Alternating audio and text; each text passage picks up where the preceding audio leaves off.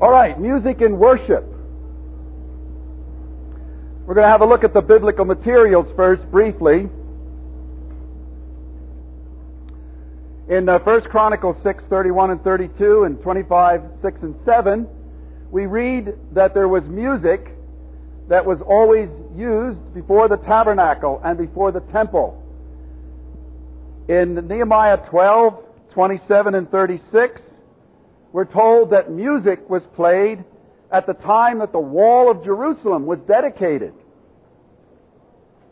In Psalm 81, verse 2, Asaph begins the music, we're told, and in 87:7, the sons of Korah make music. The Old Testament is full of this.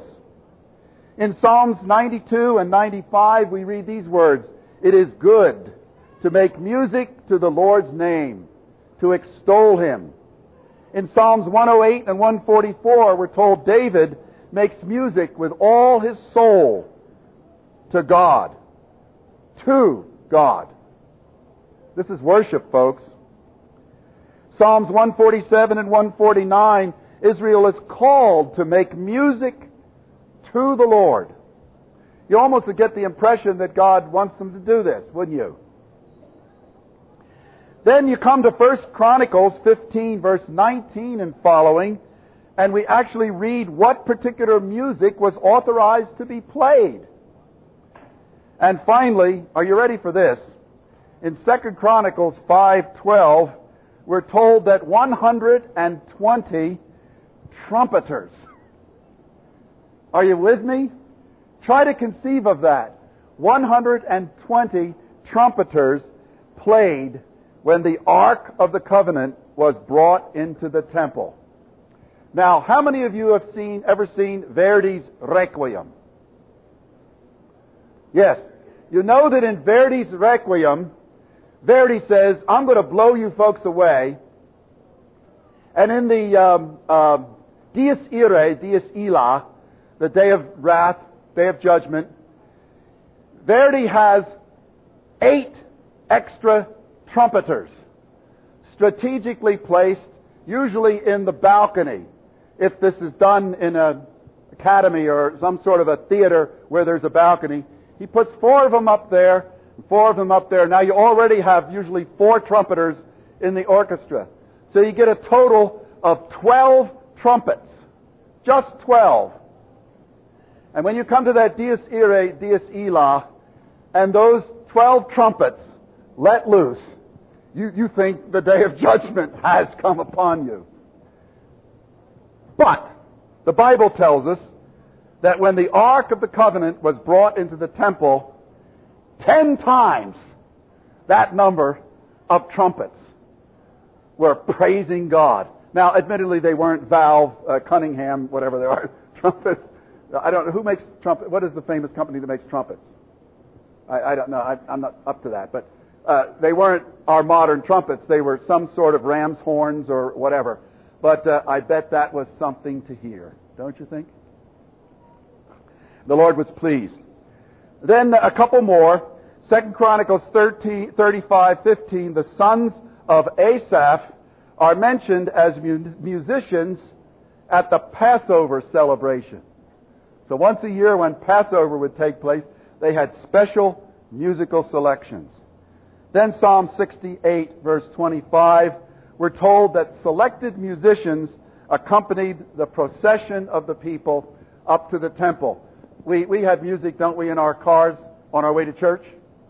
Gene and I do. We have to drive over to Yardley, and it takes us 35 minutes to get there, so we listen to appropriate music on our way to church. Well, we're not the first ones. The Israelites did it too. And finally, this one is really the chief one of all, I think. Second Chronicles 29, verses 25 and following, tells us that when the priests were slaying those bullocks and those lambs, yes, cutting their throats, killing those animals to then sacrifice them to the Lord as a picture of the Lord Jesus Christ's death on the cross that was to come music. was played. I, I don't know what to say about that, but, but that the Bible says so. And apparently, God was pleased to have music accompany that credible picture of the offering of his own son on the cross. Now, Tuggies, we, we're going to do it by singing Silent Night, Holy Night. That beloved carol, which may be sung in June as well as December. And uh, I don't even know whether you need it to look it up, but if you do, it's 161. But let me tell you the story of Silent Night first, if you don't know it. For 14 centuries, since the 6th century, no congregational singing had been heard during the Mass in churches. Vatican II relaxed this prohibition, allowing certain participation by people and encouraging psalm and hymn singing in a wider scope of services. Still, ecclesiastical prohibition could not entirely quench the production of and love for sacred singing.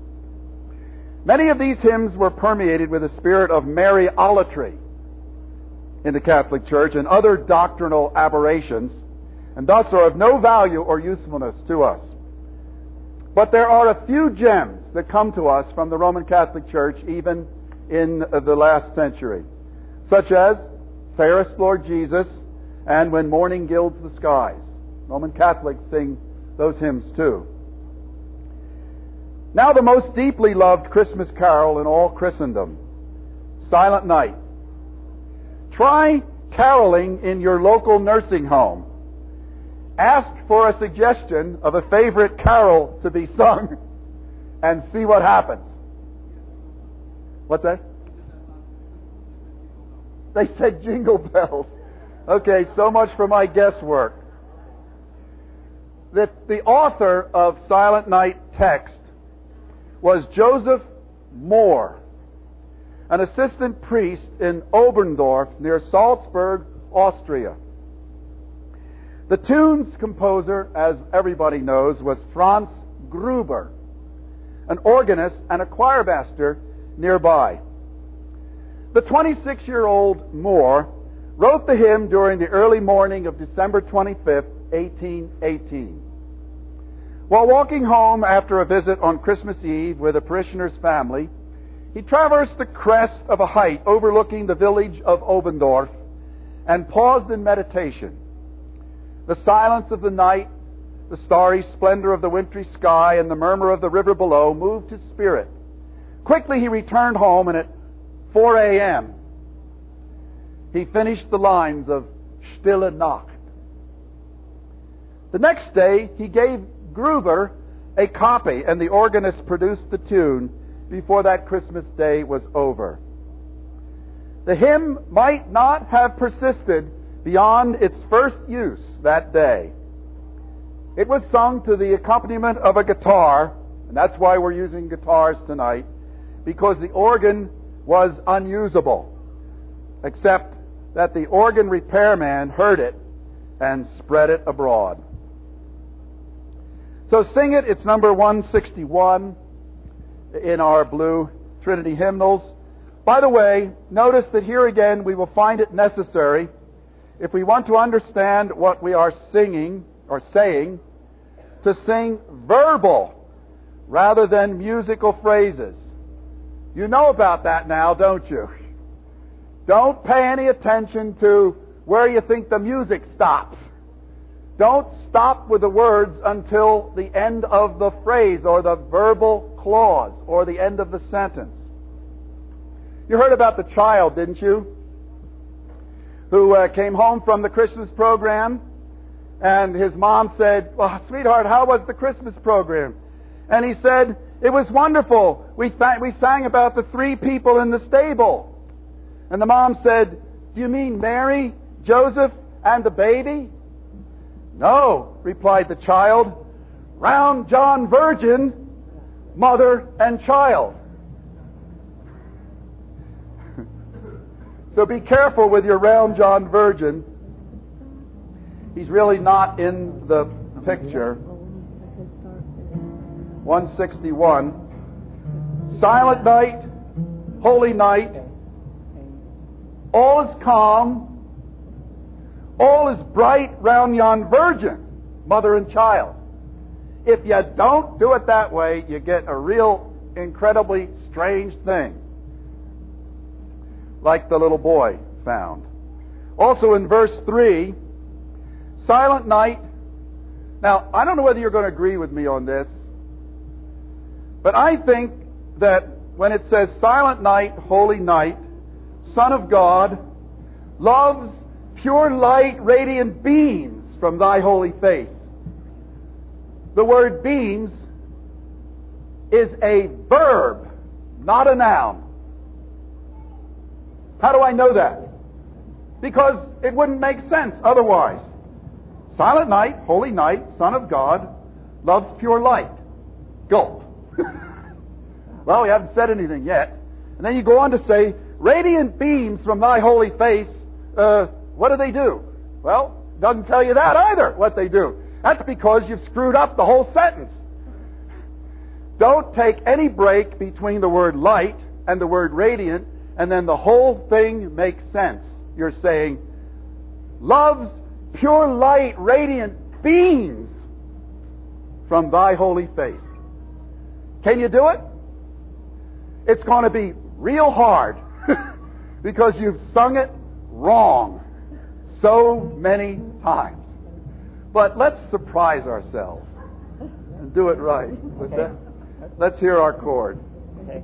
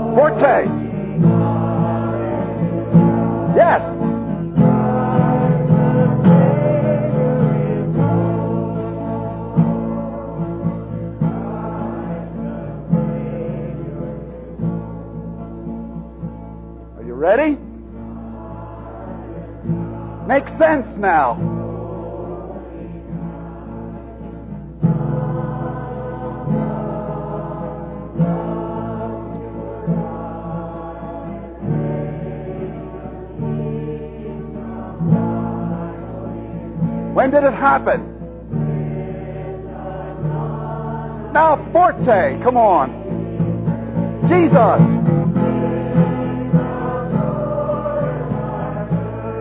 Keep it coming.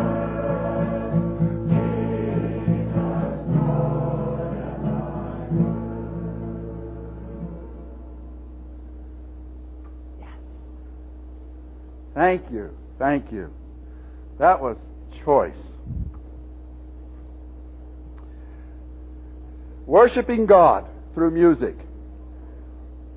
In 35 of 104 references to music in the Bible, God is identified as the divine audience of the worship music. In 56 other references, the psalmist tells the worshippers to sing or play instruments to God as their audience.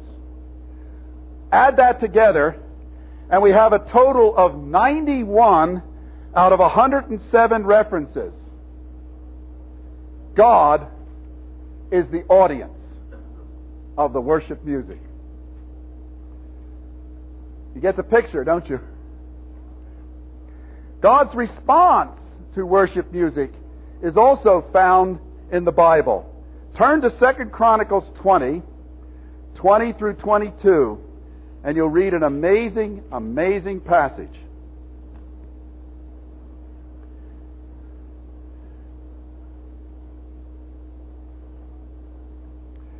King Jehoshaphat and the people of Judah were involved in battle. And we read that before they go out to fight, they worship. And verse 20 comes in and says, Early in the morning, they left for the desert of Tekoa. As they set out, Jehoshaphat stood and said, Listen to me, Judah and people of Jerusalem. Have faith in the Lord your God, and you will be upheld. Have faith in his prophets, and you will be successful.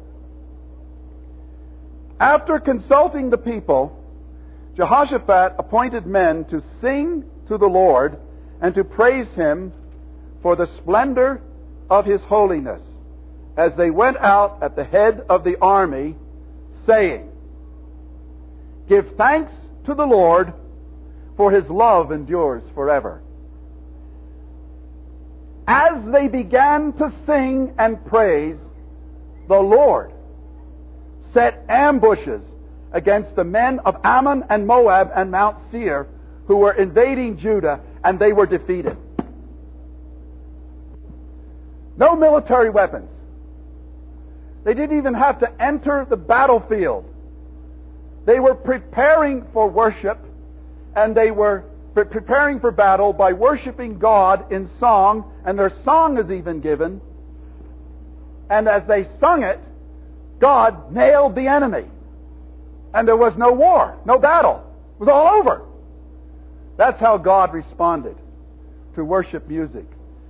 I don't know exactly how I would handle this text if I were preaching on it today. But uh, it happened, folks. And it's marvelous. There are other passages which are listed in your material that you can look up that tell you how God responds to worship music. Music usually expresses joy. The purpose of singing hymns and psalms in church is not to make us feel good. The purpose of our psalms and hymns is to tell God that we are grateful for what He has done for us, and we are very thankful and happy. The 150 Psalms of the Old Testament describe the important role of music in worship. They were themselves sung, at least some of them. You know that some of the Psalms have musical inscriptions tell us what music, what instruments are to be played with that psalm, what style of music it has, might have something to do with the tunes that were used. Even the Selahs, did you ever see those Selahs and wonder what they mean? Are probably musical notations, kind of like what we have in our Take Five that tells the people something to do musically at that point. We know that selected musicians sang and played with the Psalms, but we are not at all sure that the whole congregation joined in. And this is a problem, I think, that develops, and we'll come back to this later when we talk about exclusive psalmody.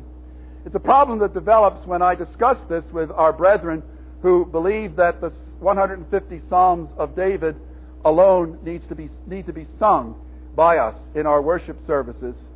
We, we don't even have proof that the Old Testament church did that. What we know is that the sons of Korah and the sons of Asaph and perhaps other musicians sang these psalms, or at least some of them. But we do not know for sure, it's only a guess, that the congregation of the people of Israel, as they would gather at the tabernacle or at the temple and around it, that they actually themselves joined in, we might say, congregational psalm singing. Let's make a couple of applications toward our singing of psalms and hymns and worship songs of various sorts in public worship. Do you agree with me that we need to avoid mental laziness when it comes to singing in church? Don't you think? It's so easy, isn't it, to sing the songs without thinking about them at all. Have you ever done that? you know you have. I know I have done that. There are, there are hymns that I know so well that I can sing all the verses and think about what the Phillies did last night. And I shouldn't do that. That's sinful. It's wrong. And you need to avoid that too. You need to fight against that temptation to sing well known hymns without thinking about the words. And it would also be well for us to avoid hymns that have weak, outdated, or confusing texts. I've listed some of them here, I think. And uh, I'm not saying that all of these are on my hit list, never to be sung. But I do think we need to, if we're going to use some of these hymns, sometimes we have to explain what the words mean. There's a, there's a hymn that talks about lays, L A Y S's, lays. And uh, I say to the people sometimes, I've been known to do this, you do know what a lay is, don't you? And uh, nobody knows. Of course, a lay is a, a song. Good for you. Wow. Did you hear this talk before?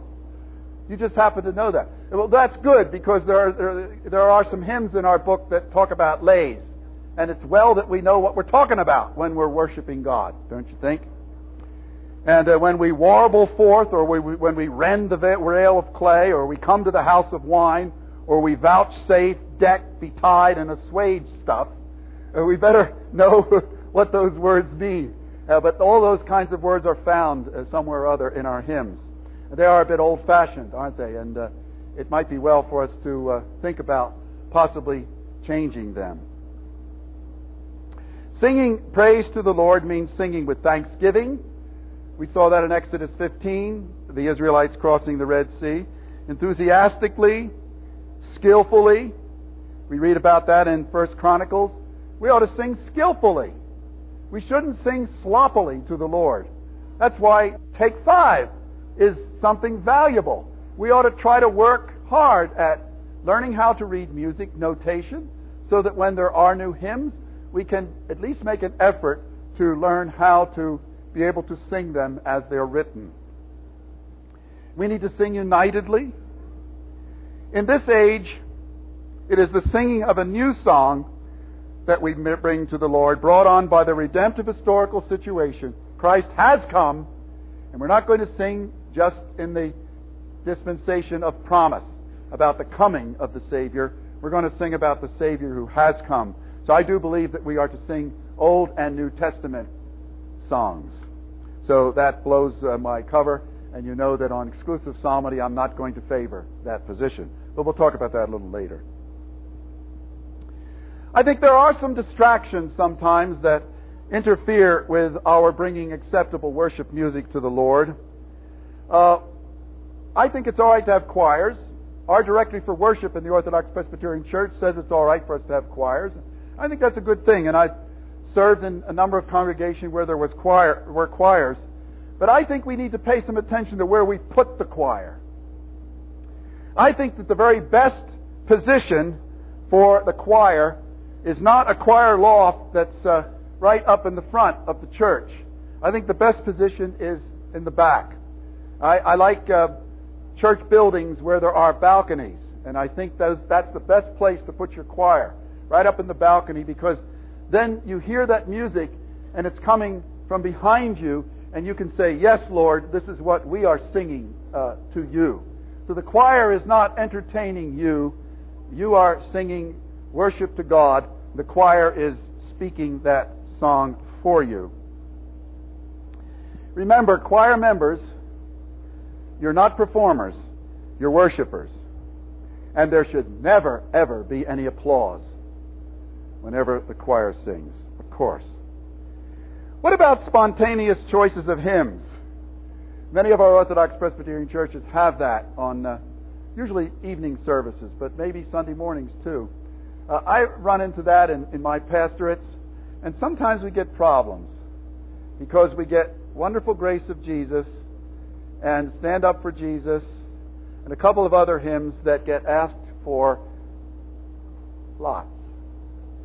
And uh, I'm not so sure that that's always edifying. Uh, what, how do you deal with that? Some congregations have even had to retire certain hymns for a while. But um, I'm not going to go so far as to say that I think we ought to cancel that practice of having spontaneous choices of hymns. But I think that the congregation ought to be encouraged to think about what they're doing. And you ought to have some reason why you pick a certain hymn. I mean, we pastors, when we choose and select the, the psalm and hymn numbers, do so not willy nilly. We don't just go, that one. Uh, we we, uh, we think about the worship service and we seek to organize it in such a way that it, it has a flow and it makes sense. And that you thank God and praise God at the appropriate places and you make petitions to Him at other appropriate places. Uh, there are also problems with who gets called on when you have uh, spontaneous selections. And there are always people that raise their hand and maybe never get called on. It goes six, eight months, and I've raised my hand every Sunday night, and the pastor never calls on me. And I think people can get discouraged by that. And uh, then maybe the pastor will hear about that, and then he'll make up for that and call on that person three weeks in a row. Uh, and everybody gets a little embarrassed and ill at ease about that. So maybe I'm getting real close to saying that I wonder whether the practice is generally useful. Maybe another way to do it would be for the pastor to allow the congregation to email him during the week before Thursday with a selection and possibly even a one sentence explanation of why. And then the pastor can select from that and put them in the worship liturgy. One thing I think we ought to avoid is selecting hymns only because we like the tune. There's nothing wrong with a hymn tune. And there's nothing wrong with a hymn tune being a good tune for those words. But we still have to remember that we are not just entertaining. Certainly not God, and certainly not each other. But the, uh, the, the hymn words ought to be the reason for the selection. Uh, let's skip, uh, skip the second point. The, the, third point, tune associations. Uh, now, we did the Lord's Way earlier this week, uh, uh, setting of Psalm 1 to um, Frank Sinatra's tune. Uh, don't worry, you will never have that done in an Orthodox Presbyterian worship service. And the reason would be that it, it would not be right to do that. Our association with that tune is, is so negative that we, we, we couldn't, I think, properly worship the Lord if we were use it. I, I showed it to you here in this setting because I wanted you to see how it was possible for us uh, to, to do that and to, as it were, plunder the Egyptians, but I would never have it in a worship service. Okay, we're ready for take five. Lesson five. Now, don't get all out of joint with this because it looks awfully busy and impossible to understand. It's not. What I'm doing here is I'm showing you a wonderful thing called the cycle of keys. And this is something that is mathematical, so all of you math geniuses here will appreciate this.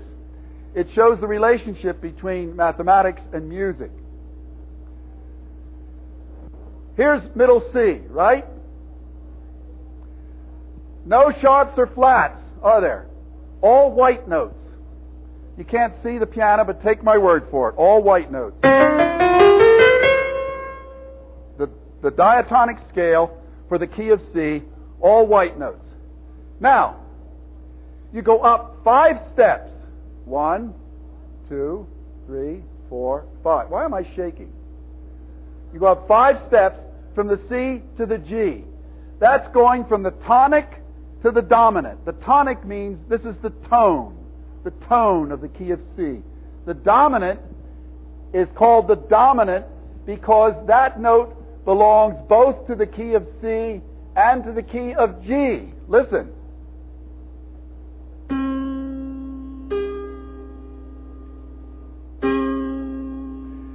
G belongs nicely with the key of C. It fits right in. It harmonizes well with it. But now it, of course, becomes the tonic of a new key, the key of G, which goes up another fifth to D. Now, when you go from the key of C to the key of G, you have to add one sharp, right? We learned that yesterday, didn't we? And you know why? Because you have to raise that F to make it work. Now, when you go up five notes from G, but you say, Mr. Tyson, you didn't go up, you went down. The reason why I went down is because I didn't want to put it up here. up here is a D, isn't it? And down here is a D. So it's still a D, no matter what octave it's in. So we go up five, and we go up five to the D. Now we have to add two sharps. And you go up five from D to the A, and you have three sharps. You go up five from the A to the E, and you have four sharps. You go up five from the E to the B, and you have five sharps. Isn't that neat? Please say yes. Right. Explanation. No sharps or flats. You're in the key of C. For each sharp added, go up five notes to the new key. The new sharp is always on the fourth note of the old key. Watch. We're out, we're in C now, all white notes. You ready? Now we're going to go up five. Now the fourth note there is the F. Listen. That fourth note has to be raised when you're in the key of G.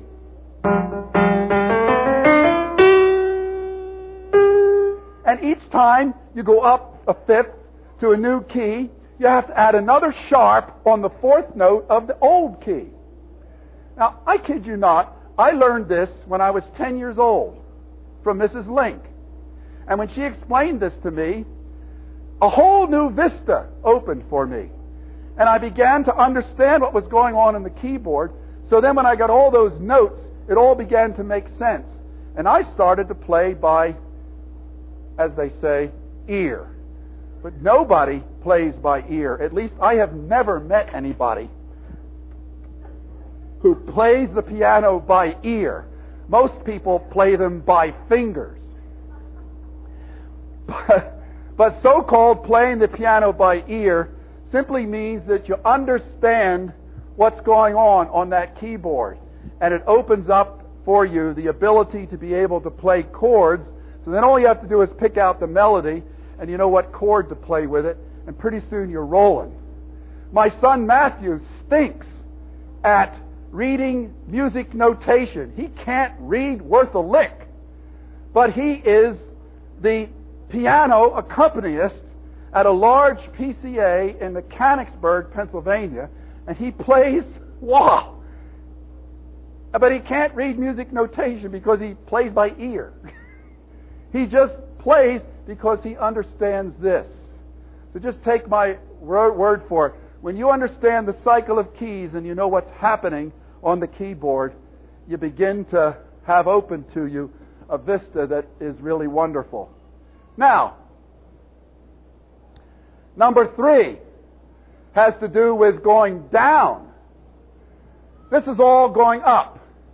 Going down from the key of C, you're going to go down five notes. That's F. Now, when you're in the key of F, listen what happens. Something wrong there, isn't it? What do I have to do? I've got to flat the fourth note of the new key. Listen.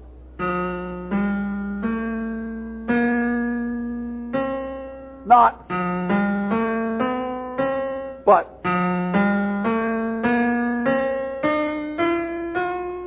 So when you go down five notes, you have to flat the fourth note of the new key. What did you sharp up here when you went up? The fourth note of the old key. You have to sharp it. When you go down, you have to flat the fourth note of the new key. Isn't that neat? Say yes. Oh, I already put it in here. By the way, remember that all of the above keys are major. That's called the cycle of keys. And I don't know whether the world recognizes what a tremendous discovery that was. But musically, it was like a Copernican revolution when people realized that that was happening. And we've got music all over the place as a result. Okay, let's do it. I forget, we go until what time? 8.15. Okay, here we go. It is well with my soul, 580. But before we sing this, and we're going to have a, a pianist for that, please. So could the pianist make her way up here? 580. Who's my pianist? She's coming. Good. Do you, do you know the story about this hymn? Or do I need to tell you? How many of you know the story of, the, of it as well with my soul? How many of you don't know the story? Okay, for those of you that don't, we'll rehearse it uh, briefly. Tragedy preceded the writing of the words of this hymn and followed closely the composing of the music. The French liner Ville du Havre sailed from New York in November 1873. Included among the passengers were Mrs. H.G. Spafford of Chicago and her four children, Maggie, Tanetta, Annie, and Bessie. Mr. Spafford was not able to make the voyage with his family, but planned to meet them in France sometime later. At 2 a.m., November 22nd, several days out, the ship was rammed by the English iron sailing vessel, the Loch Earn. In two hours, the Ville du Havre, one of the largest ships afloat, settled to the bottom of the ocean with a loss of some 226 lives, including the four Spafford children. Nine days later, when the survivors landed at Cardiff, Wales, Mrs. Spafford cabled her husband these two words saved alone. Mr. Spafford had lost all his possessions in the Great Chicago Fire. Now he lost all his children. He booked passage on a ship to Europe to join his wife. On the way over, in December of that same year, the captain called him into his cabin and said, I believe we are now passing over the place where the Ville du Havre went down. There in mid Atlantic, in the midst of his heartbreak and pain, Spafford wrote the five stanzas, the first of which contained these lines When peace like a river attendeth my way, when sorrows like sea billows roll, whatever my lot, he has taught me to say, It is well, it is well with my soul. A friend, Mr. Philip Bliss, song leader and composer, had ministered with Spafford with both Moody and Sankey campaigns, and Bliss agreed to set Spafford's poem to music. Bliss himself, together with his wife, were killed in a train accident some three years later in Ashtabula, Ohio. Their bodies were never recovered, having perished in a severe blaze. They have no earthly grave. The four Spafford children who drowned in the middle of the Atlantic Ocean and Mr. and Mrs. Bliss, who perished in the train wreck in Ohio.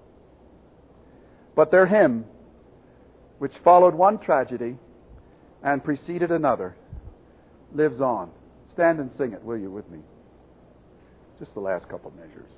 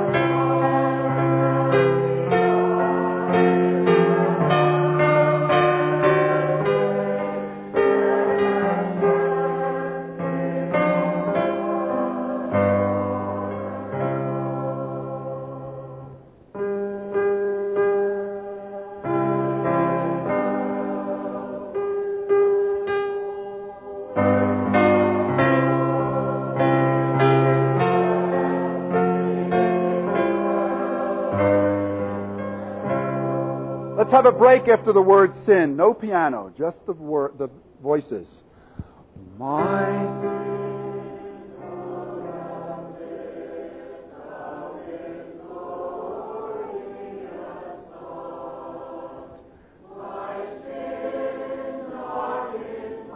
How much of it?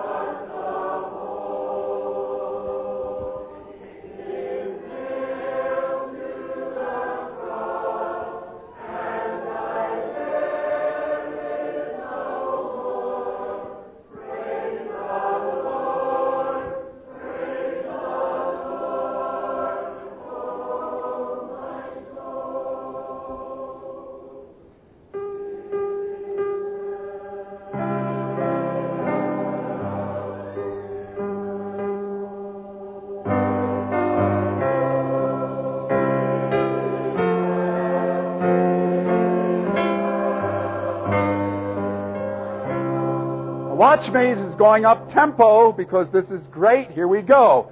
Oh Lord.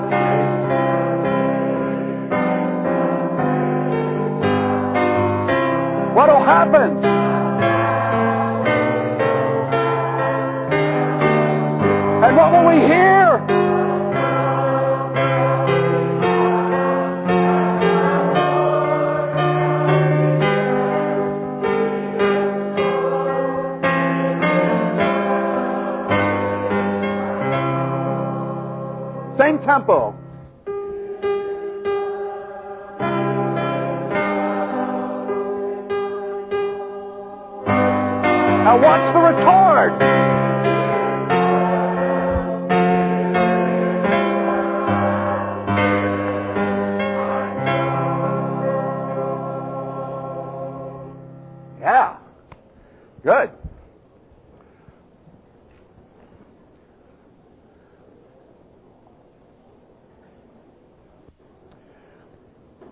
Claude Michel Schoenberg wrote Les Miserables. This musical emphasizes forgiveness and love, even if the gospel is not up front. Believers will detect fruits of the gospel, however, in the behavior of some of the principal singers in the play. Personal pleasure is subjugated to the needs of loved ones. And that's exactly what Philippians chapter 2 says our Savior did. Now, I'm not saying that the world meant that when they gave us Les Mis. But I'm saying that we as believers can see something of what God does in the lives of people who have true faith in the Lord Jesus Christ. Because as the scripture says, true faith always works by love. And Les Mis is loaded with loving works of people. Do you hear the people sing, singing the song of angry men? It is the music of a people who will not be slaves again. When the beating of your heart echoes the beating of the drums, there is a life about to start when tomorrow comes. You join in our crusade? Who will be strong and stand with me? Beyond the barricade, is there a world you long to see? Then join in the fight that will give you the right to be free. Do you hear the people sing, singing the song of angry men? It is the music of a people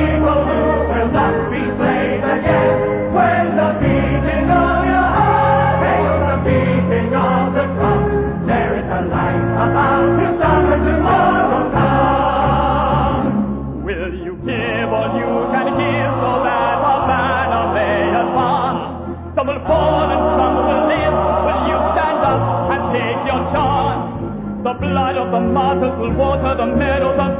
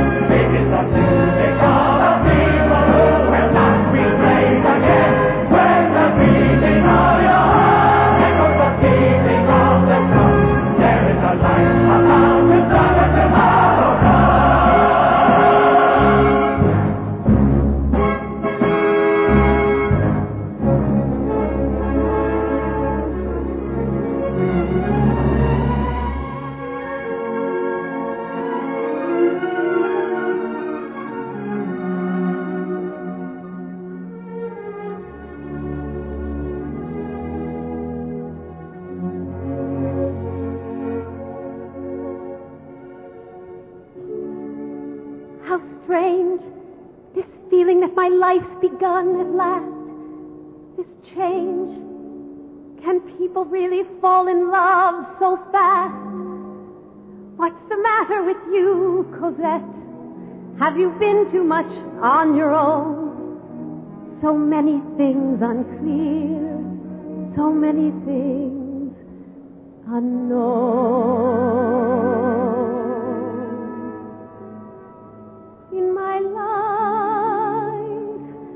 Are so many questions and answers that somehow seem wrong. In my life, there are times when I catch in the silence the sigh of a faraway song, and it sings of a world that I long to see out of reach, just a whisper away, waiting for me.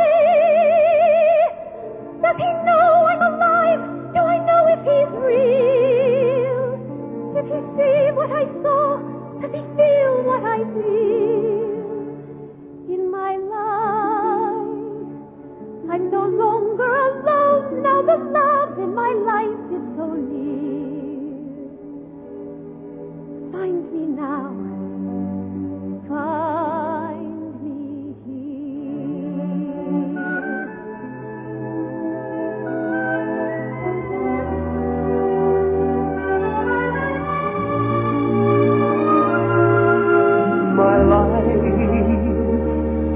burst like the music of angels, the light of the sun. And my life seems to stop as if something is over and something has scarcely begun. Eponine, you're the friend who has brought me here, thanks to you. I am one with the gods and heaven is near. And I saw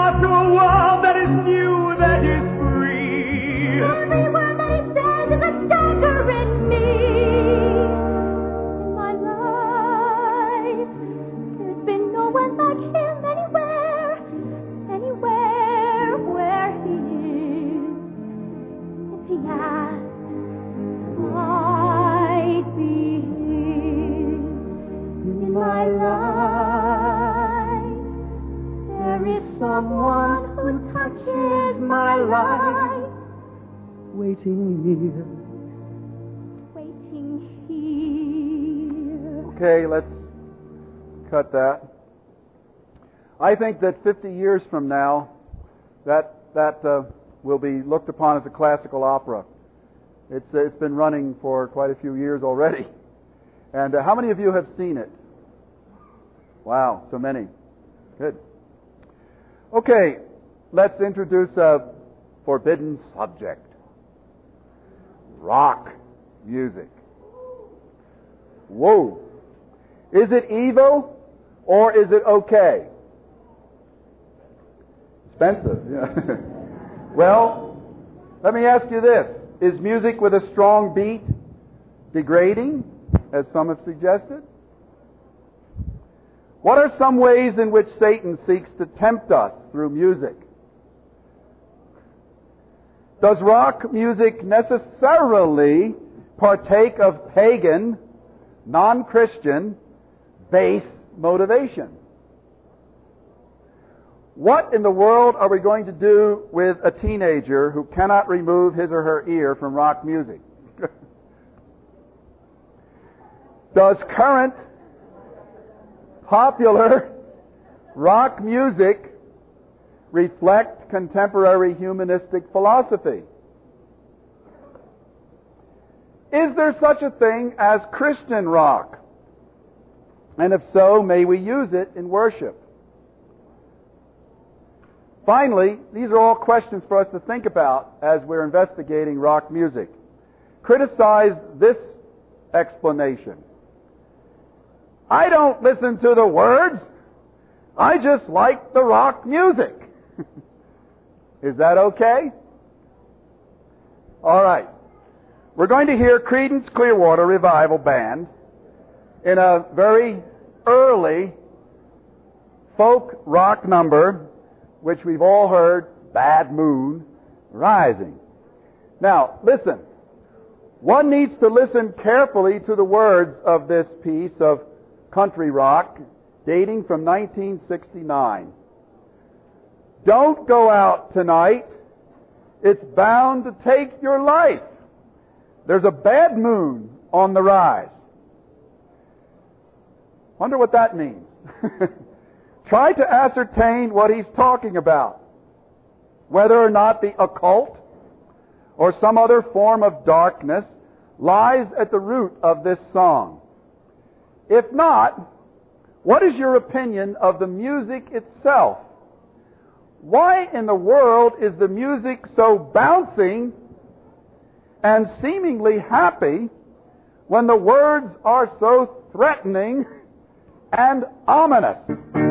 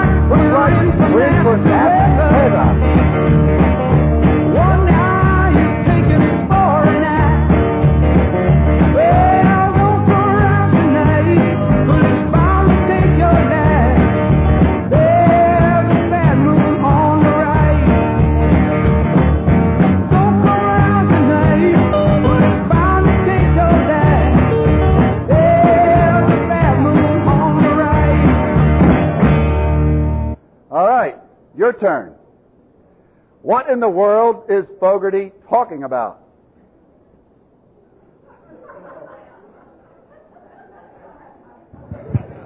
I see that hand. No, no. I have to explain to my husband what they're not talking about. No. No. no, no. Alan grew up in a very conservative family, and whenever he heard this song, he thought it was singing there's a bad moon on the right. that means he should be liberal. We could, we could not sing this song in my family. Okay, next. Anybody have any light on bad moon rising? Here's one. Back in there, somebody's got something for us.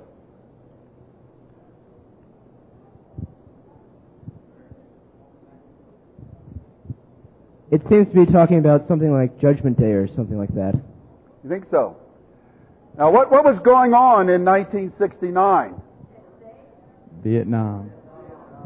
Do you think it might have something to do with Vietnam? What do you think, Bill? Yeah. Maybe Vietnam?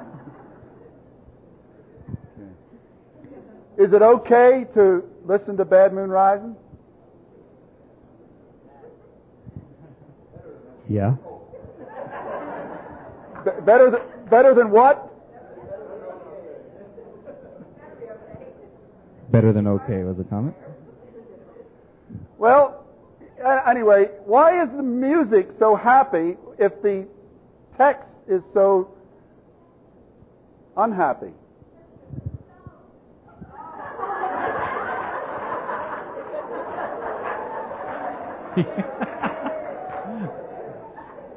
It,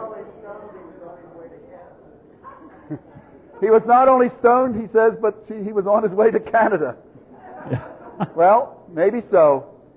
This is an open mic. It- I'm not going to debate it with you. Yes, Al.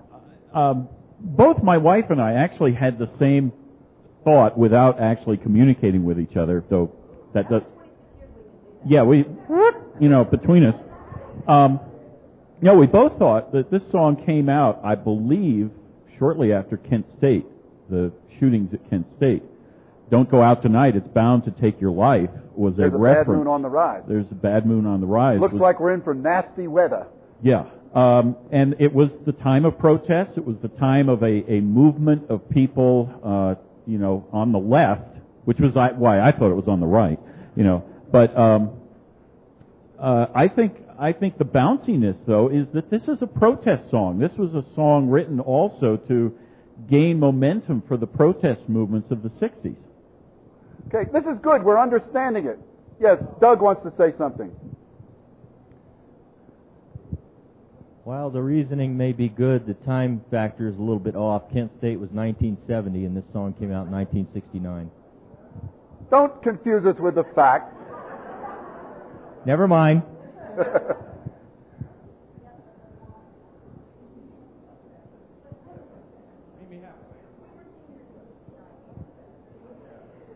By the way, I was in New Zealand when this happened, so I didn't hear the song until we came back in 71.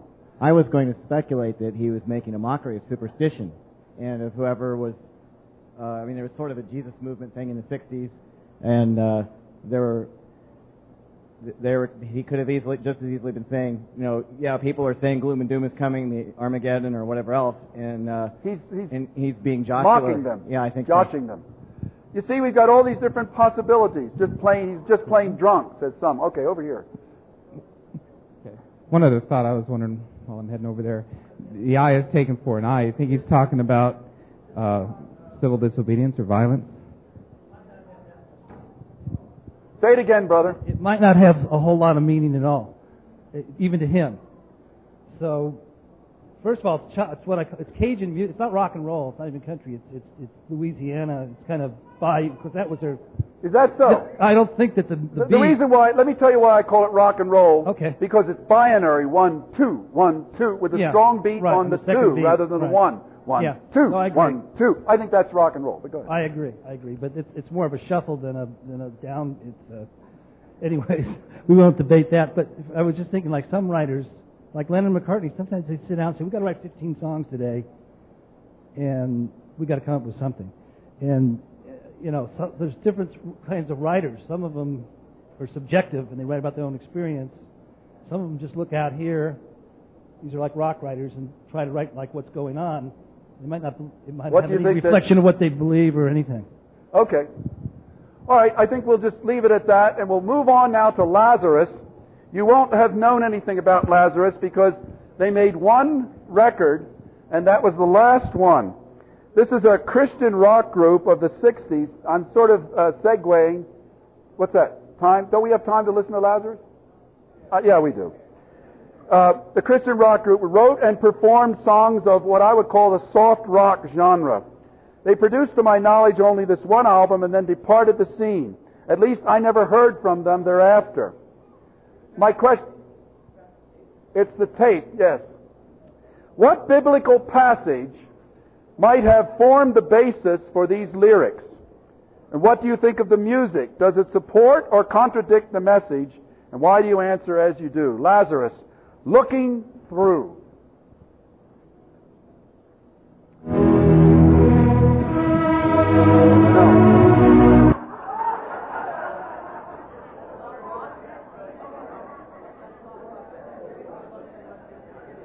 Try, try flipping it over.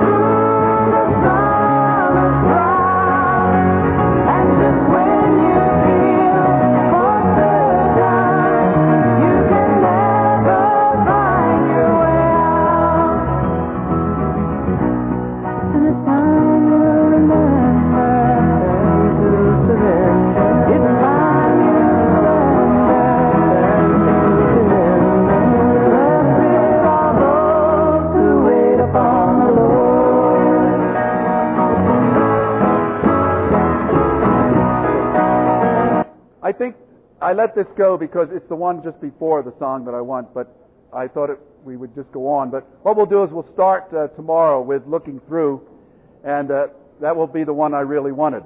So we'll stop for now, and uh, don't forget uh, we've got click and clack after we dismiss tonight, and uh, Car Talk, the worst uh, ka, ka of the millennium. So you're excused.